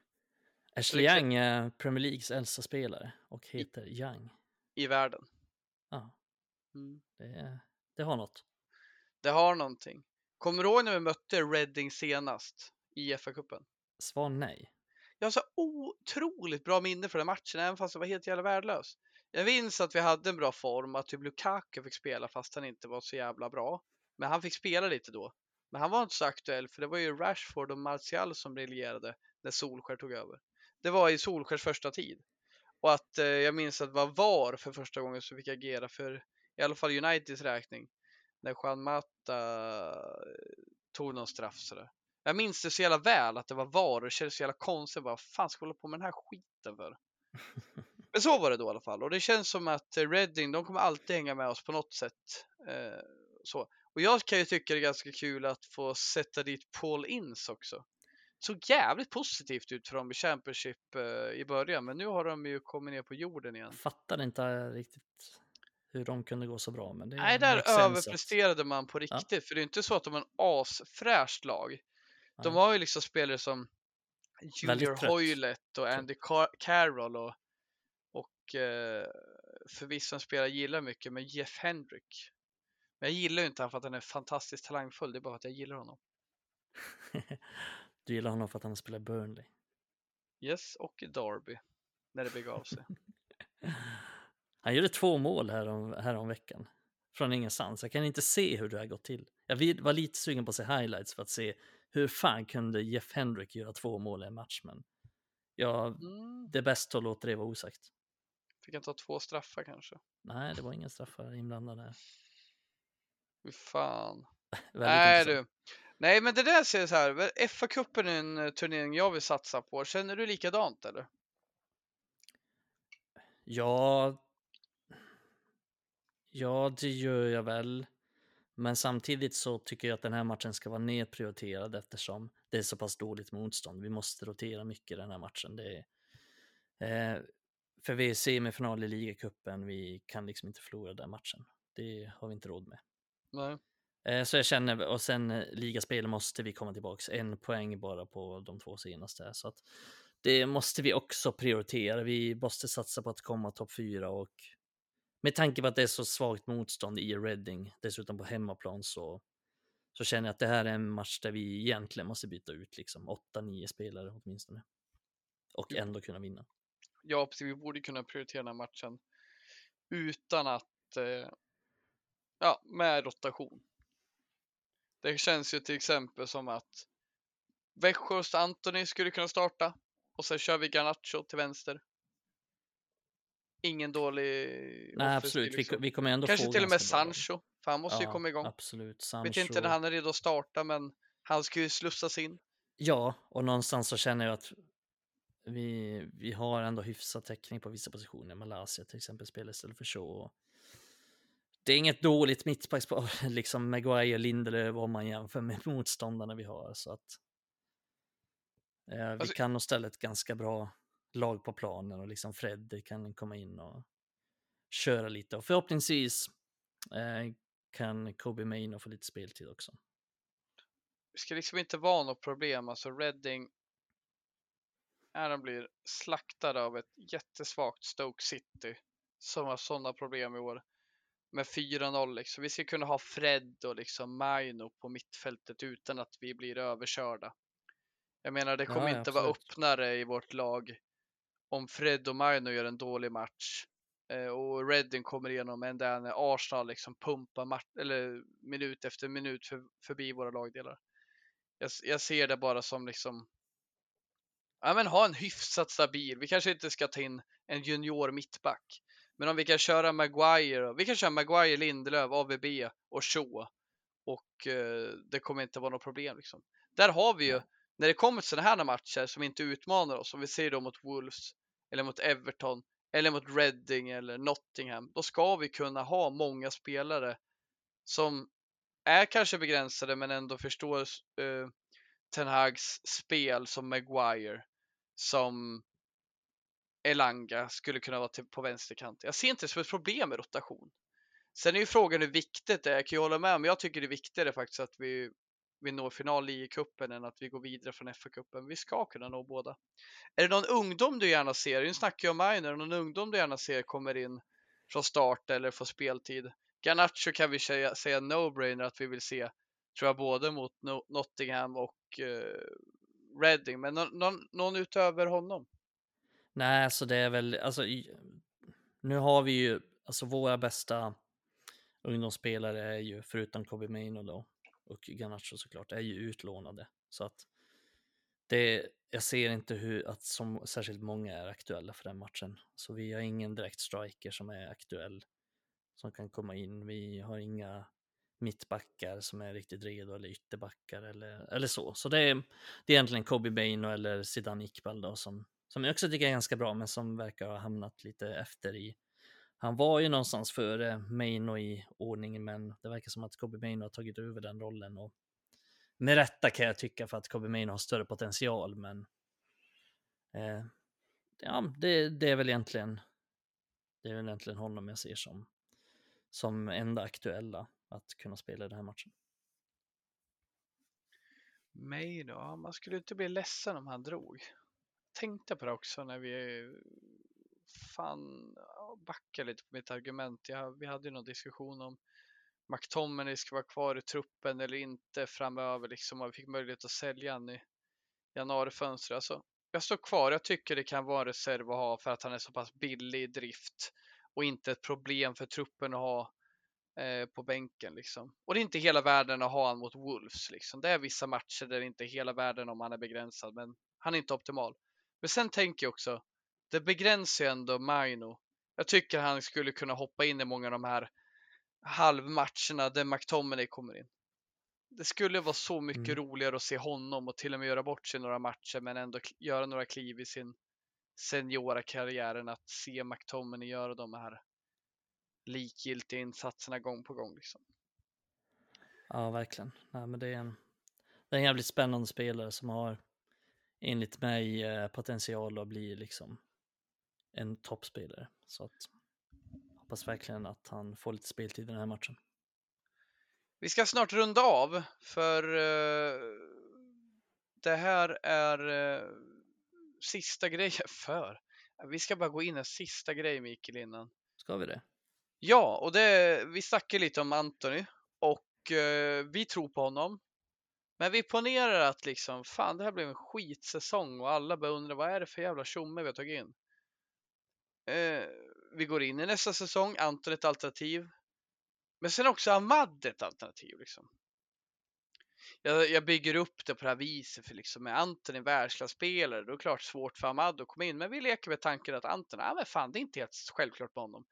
Men sen har vi den här Ahmad, ivorianen som varit helt fantastisk i The Championship. Kul att följa för oss som gillar The Championship och gillar eh, talangfulla spelare i Uniteds barm. Men han blev ju månadens spelare i december efter flera bra insatser. Var helt fenomenal sen, sen Mowbray faktiskt fattat att han ska spela hela tiden.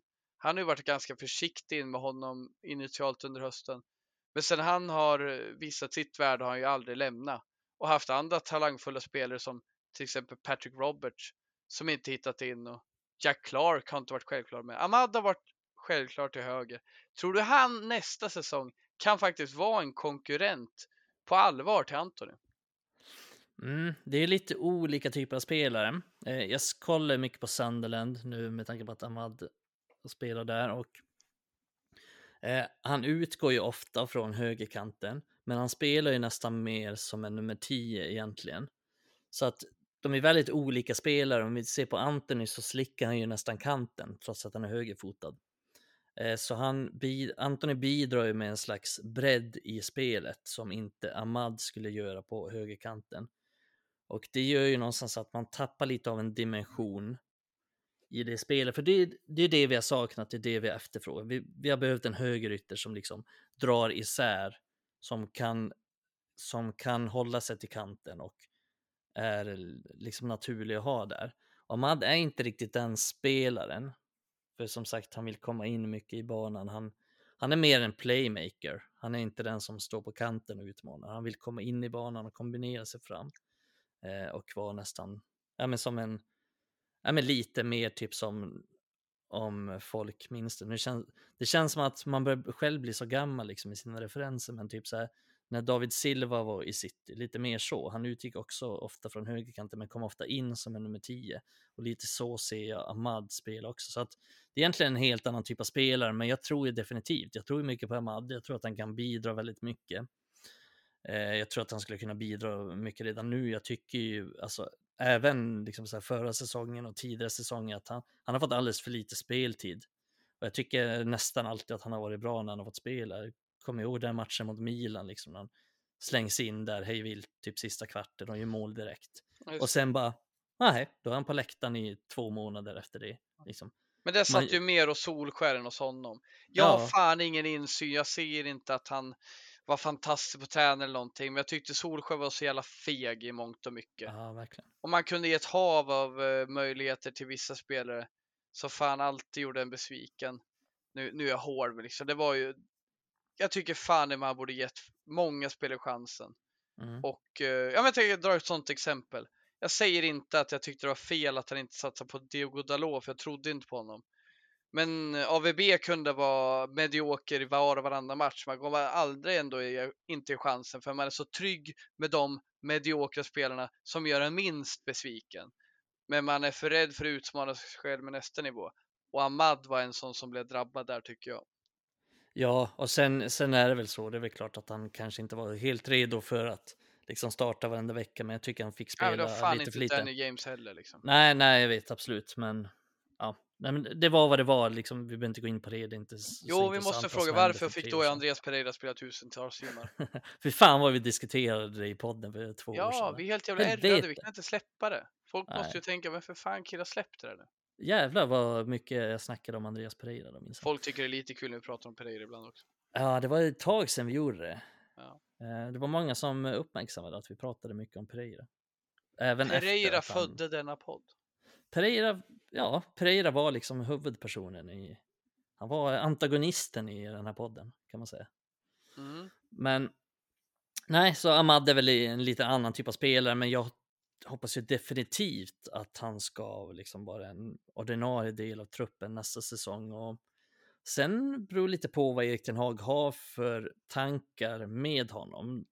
För att han är ju som sagt en spelare som mycket väl kan spela som en han kan ju liksom ersätta Bruno Fernandes likväl som han kan ersätta Anthony på kanten där. Så att, lite beroende på hur han ser på det och jag har faktiskt ingen aning om hur han ser på Ahmad och Ahmads roll i framtiden. Men Ahmad är definitivt en sån som kan spela tia. För att han är det som Ahmad är bra på och det är inte Bruno bra på. Men det är att han är extremt kreativ men också vårdad med bollen. Eh, så att till exempel i senaste matchen mot Middlesbrough där så slog han bara bort två passningar på hela matchen. Så han hade liksom 97 procent i passningsprocent som, som nummer 10 och liksom slog tre nyckelpassningar och gjorde ett mål och hade definitivt en passning som borde ha renderat till en assist och så att han skapade ju sjukt, sjukt mycket både för sig själv och andra. Men trots det så, så slog han aldrig bort någon boll och det är det jag tycker är imponerande med Mad och som jag gillar med honom och som jag tror att det här laget också behöver och som jag tror att Erik Den Hag definitivt värdesätter. Men sen är det svårt. Eh, Bruno Fernandes är, är uppenbart en spelare som Ten Hag gillar och ja, men det är uppenbart en av Uniteds bästa spelare. Liksom. Det är inget snack om saken. Bruno Fernandes är en av de bättre spelarna i United och har varit det de senaste åren. Och Anton är en spelare som han har plockat in för en miljard själv, som han litar på eh, och som han värdesätter. Så att det är inte enkelt, men eh, jag hoppas att det kommer någon roll till, till Ahmad och han kommer definitivt bidra med någonting annat jämfört med till exempel Bruno Fernandes. Så att det ska bli jävligt spännande att se. Jag håller med. Jag ser pratar om det förut. Jag ser fram emot att följa utvecklingen med laget, men inte minst med alla talanger Mm. eh, som vi har att ta del av. Eh, som ni som varit med länge, eh, ni känner till det, men ni andra håll till godo. Vi har ju liksom Mikael som följer dessa talanger, eh, dels genom de ungdomsrapporter vi har för de som är med i våra interna ungdomslag, men också de som är ute och testar sina vingar i låneklubbar. Allt från Will Fish till Alvaro Fernandez till eh, nyss nämnda Mad. Eh, finns att ta del på vår eh, Facebook-sida. Eh, innan jag säger hej då Mikael tänkte jag bara slå ett slag för att eh, ni som inte redan gör det, följ Red Army Sverige på Facebook, eh, Twitter, Instagram och eh, diverse anslagstavlor ute i Sveriges orter. Eh, kom ihåg att eh, följ eh, RAS-podden, RAS-podden på uh, Twitter och eh, följ alla våra inlägg och integrera så mycket ni kan med kommentarer och likes och P PM inputs. Liksom. Det uppskattas enormt. Ehm, jag tyckte det var rörande här att höra häromdagen liksom, att man sitter och eh, får abstinens eh, för att man inte har lyssnat på på länge. Det, det känns kul och ni, ni får oss att drivas av att hålla på med det här. Som sagt, hade ingen suttit och lyssnat på det här eh, så hade det inte varit någon idé och när det är många som gör det då känns det ju väldigt givande. Exakt, och vet ni vad ni ska göra då? Ni ska gå in på Svenska fans och rösta på Guldskölden på årets sportpodcast. Mm. Och den är Red Army Sverige-podden. Det tycker vi. Det tycker hoppas vi. ni också tycker. Oavsett om Eh, ni tycker eller inte så, så gå in och rösta bara. Ja, det underordnas vad ni tycker. Det är helt rätt. Det är bara att göra. Spelar ingen roll vad ni tycker, gå in och rösta bara. Det är, det är som ett jobb, det är bara att gå och göra det. Och fortsätt följ våra texter på Facebook i anslutning till matcherna. Previews, matchfakta, analyser, krönikor. Varje fredag kommer fredags- fredagskrönika ut som ni känner till. Vi älskar när ni interagerar med oss. Och sen Mikael, nästa vecka kör vi vidare. Podden kommer ut varje vecka numera. Det är bara att köra. Varje vecka numera. Vi låter det regna. Ja, vi hade ju fan ett månads uppehåll liksom i december. Ja, det hade vi. För dåligt. För dåligt. Men nu kör vi! Nu kör vi! Eh, tack Vicke. Tack Vi, själv. eh, vi kör på. Och ni där ute, we love you. We love you. We love, love that you you. listen to us. Eh, nej, nu börjar vi bli blödiga. Tack för att ni lyssnar. Vi hörs. Hej! Hej.